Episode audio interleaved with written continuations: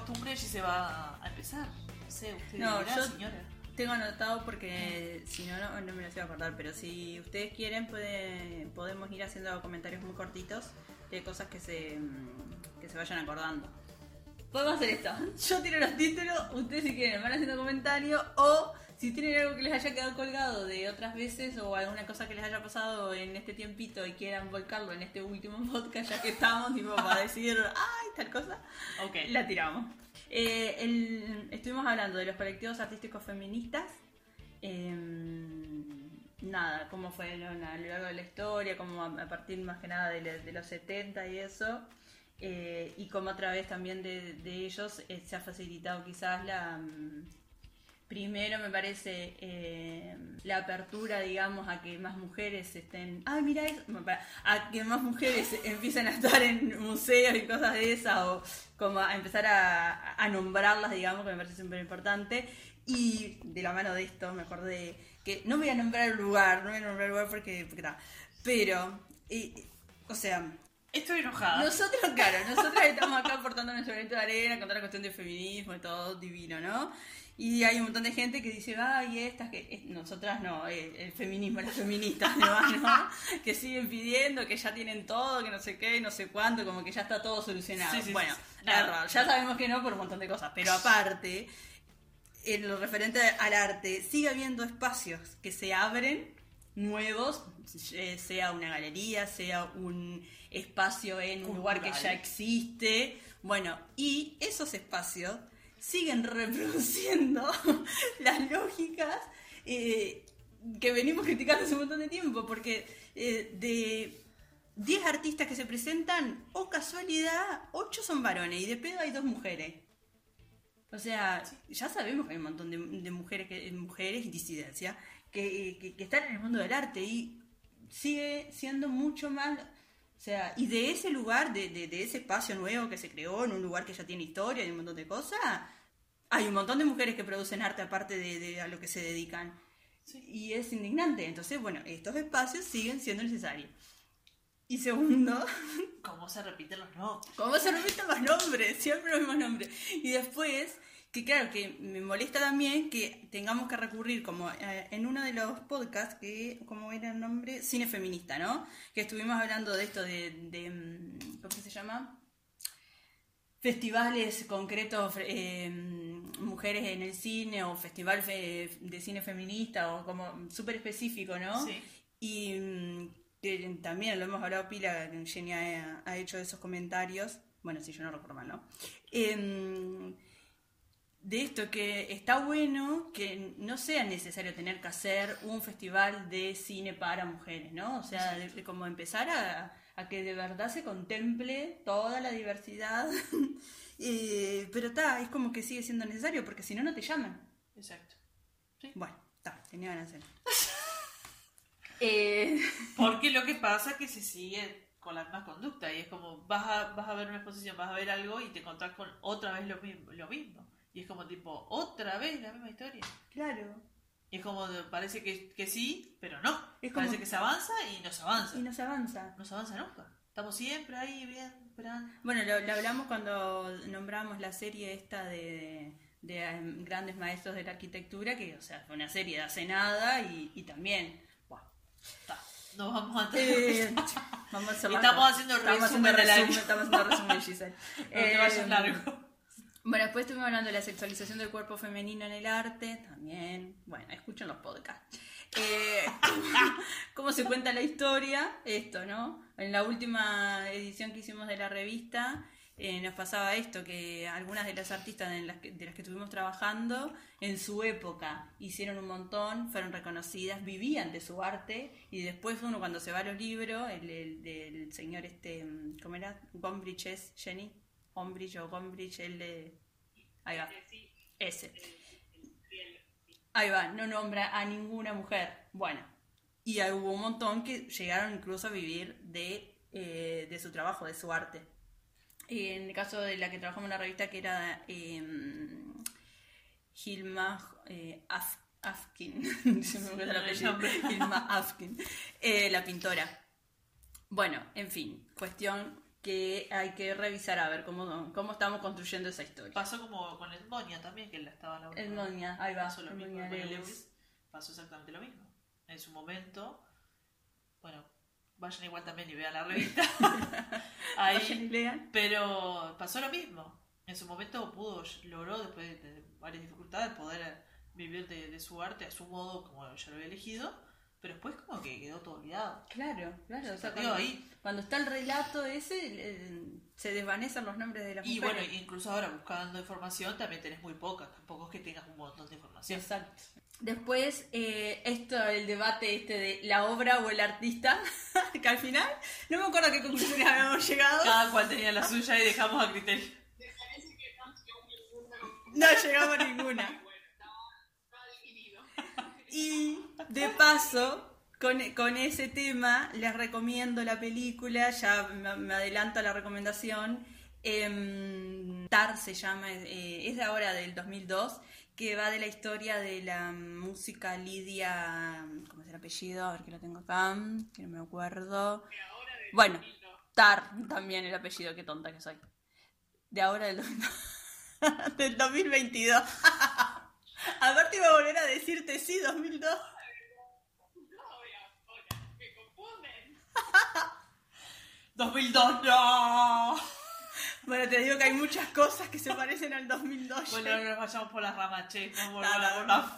Puede ser. Bueno, la busquen esa película porque está excelente y hay, hay una, una escena que yo llegué a ella por medio de, mm, de una publicación de Rosana Simonazzi, que es una artista argentina, y publicó esa escena y me, me encantó, en la que justamente se arma el debate este de si vamos a estar juzgando, en ese caso era estaban hablando sobre la obra de, de Bach, creo, eh, por todo lo que hizo él en su vida privada y nos vamos a privar de eh, conocer la obra y bueno, bueno, como que viene a, a colación, ¿se dice? ¿A colación? Eh, con la cuestión esta de la obra o el artista.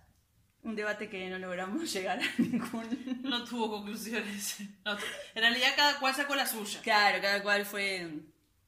Yo lo que... Bueno, ya lo dije ahí. Eh, después, las letras de las canciones. Un temón. Un temor, valga la redundancia, temor. Temón, Las letras de la temón, las letras de las canciones. Hay mucho para Mucho, hablar ahí. mucho para hablar. Bueno, la cuestión es estas de- del cine feminista que estuvimos charlando un poco. Lo de Mostras del Rock, que le robamos el título a Ah. Barbie Recanati, pero nos vino al pelo. Eh, también, un mundo, el mundo del rock. Buah. Em, ¿Quiénes Sí. acceden al arte? Que fue el último que, em, que hicimos, sí. el pasado. Y bueno, y acá estamos con el resumen. Llegando al final. Llegando al final. Nada, muchas cosas. Tremendos temas. eh, nada, averiguar. Lean, lean sobre todo. Chiquilines, hay que leer. O mirar videos, en- si no les gusta leer, porque últimamente la lectura, la gente. Bueno, hay muchos videos. Audiolibros.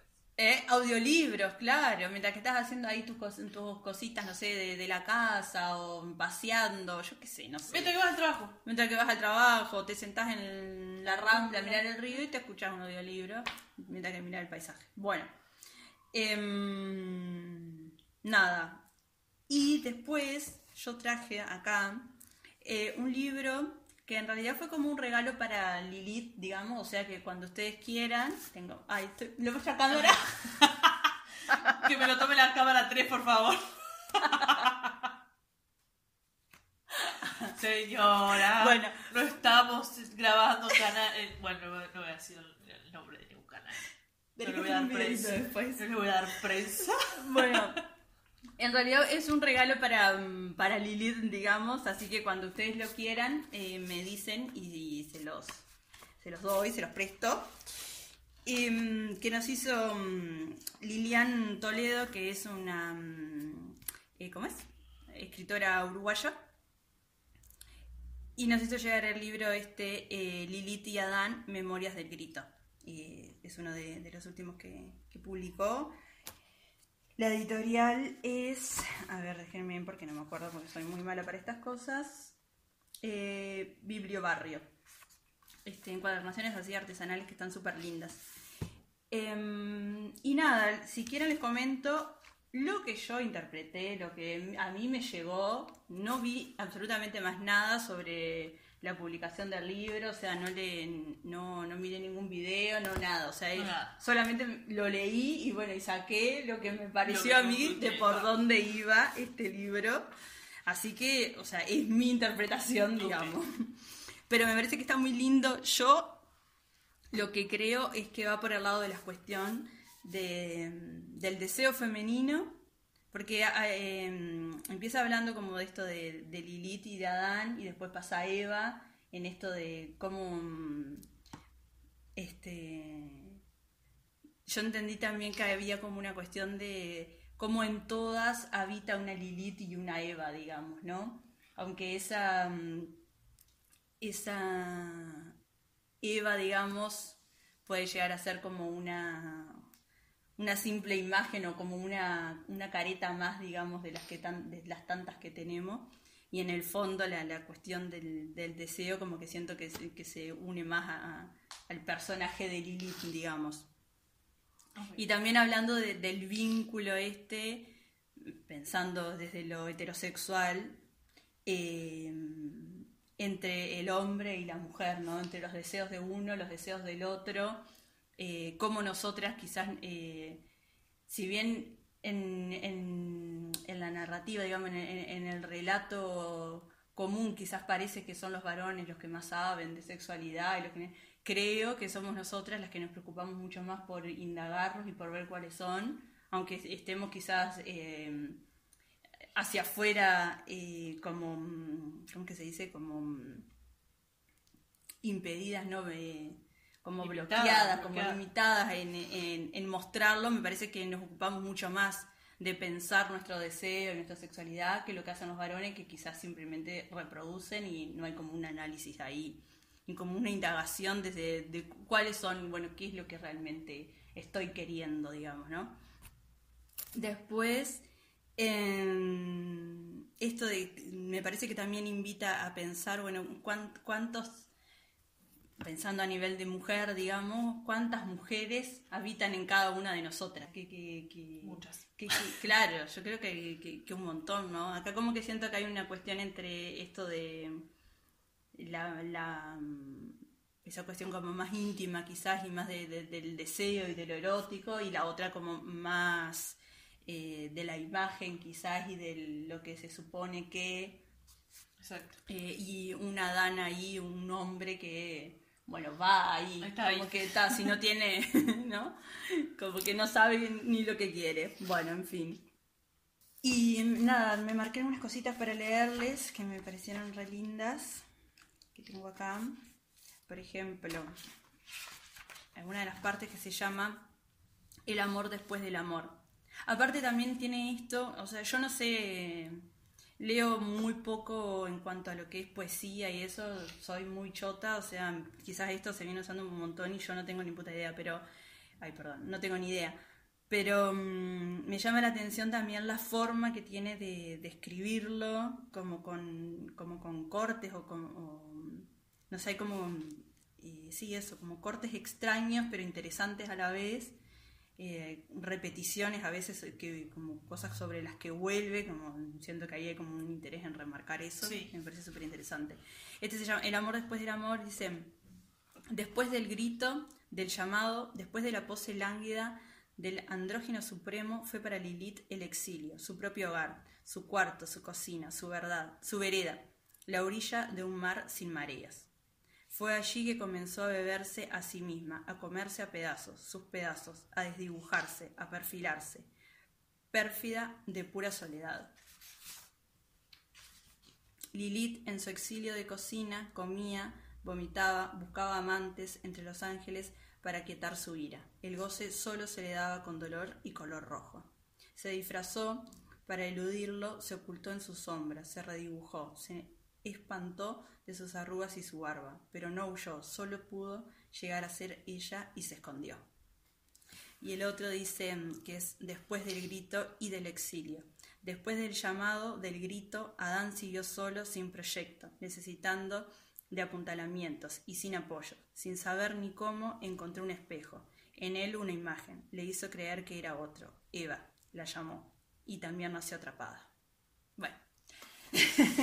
No sé, es como. es muy, es muy- está muy interesante, me, me pareció bellísimo. Sí, y verdad que supongo que, se deben de poder sacar un montón de lecturas más. Que tal, yo en- entre lo que cada una trae en su imaginario y en sus conocimientos irá de- claro, y viendo otras cosas que, que, que yo no estoy viendo. Claro. Y después un detalle súper lindo, tiene fotos, ¿cuántas son? Uno, dos, tres, sí, como cinco fotos, en realidad son diez porque están de doble faz, de, se llama la fotógrafa María Noel Ava, eh, fotógrafo, fotógrafa, ay, qué horrible, fotos, eh, nada, esto, sobre el cuerpo, para mí como que va mucho en estas cuestiones así como de esto de el cuerpo, el deseo, el conocerse, no sé, siento como que hay como una búsqueda ahí desde ese lado. Y la foto me parece que pila a, a todo lo que está escrito. Nada, así que si quieren acceder, es cuestión de escribirla a ella, la, la encuentran en Instagram, ponen Lilian Toledo y les va a salir al toque. Eh, y es, no sé, me parece muy lindo. Y una forma también de entrar a todas estas cuestiones más... eh, otras narrativas, digamos. Como que están, está súper lindo. No sé, me parece Muy interesante. Sí, muy bueno. Así que lo súper recomiendo y ese fue una breve mm, eh, comentario sobre el libro, porque no tengo mucho conocimiento como para andar indagando y diciendo voy a tirar fruta, porque sí, solo fue mi impresión de lo que leí que me pareció hermoso. No sé si quieren o decir algún comentario o tirar la última recomendación del año. Yo no tengo recomendación. ¿No tenés recomendación? No. ¿No tenés recomendación? No, yo no tengo recomendación. Yo no tengo. ¡Ay, no! Bueno, se mira la película de Satar. y Ok. ya dura como dos horas y media, así que con Ya eso, tenemos un montón. antes de la No, fiesta. eh, nada. eh, como comentario final, ahí como medio para redondear un poco lo, lo compartido en el, en el año de, de nada, de seguir analizándolo, investigando, cuestionarnos eh, y bueno, manifestarnos cuando no estemos de acuerdo con algo, cuando veamos en espacios públicos o en lo que sea, si vemos que algo no nos gusta, no nos cierra, como, che, ya, ya estamos en, en otra época, en otra era, capaz que estaría bueno cambiar. Eh, bueno, transmitir, transmitirlo Claro, y claro. hablarlo. Eh, creo que también es una forma de, de que todos nos vayamos a... eh, vayamos cambiando, básicamente, en varias, varias áreas y me parece que, que es la forma, hablarlo y, y expresarnos en realidad cuando, cuando no nos gustan las cosas, básicamente. Y más allá, obviamente, ¿no? Está más que, más que obvio, no, montones de colectivos que hay, todas las fuerzas que hay zarpadas así, eh, en grupo, pero de lo individual podemos hacer también Claro. cambios y bueno, esto también es una forma de, de mostrar, de visibilizar y me parece súper interesante, así que un año más compartido con Un chiques más. eh, y nada, súper lindo la verdad, muy lindo. Sí, yo creo que esto que vos decís que de los colectivos me parece que es súper importante y, y después uno también, su granito de arena, no sé, en el cotidiano, sea con, con tu familia, con tus amigos, amigas, como, ¿no? Ir, o a veces comentarios en algún lugar, no sé, yo a veces... eh, por mi personalidad que soy acá porque parece que todo divino pero en realidad soy bastante reservada y tímida y me cuesta tipo meter ahí la, La pero bueno, hacer como el, el intento a veces cuando hacen comentarios que decís, y me parece que eso no da, hacer el ejercicio y decirle, che, me parece que no. No es por ahí. me parece que no es por ahí la cosa. Eh, nada, eso. Y no, me acordaba esto mm, de en la revista, creo que fue en la primera, cuando traíamos el caso de, de Antonia Brico, que también una directora de orquesta, em, como ella cuando mm, viendo esas diferencias que había en, en el acceso a, la- a las mujeres para poder ser directoras y todo eso, y, y cómo gestionó como una, mm, una orquesta así que estaba constituida solo por mujeres, y después de un tiempo como que ella quería que, bueno, que ingresaran, eh, no importa si era mujer, si era hombre, lo que sea, ¿no?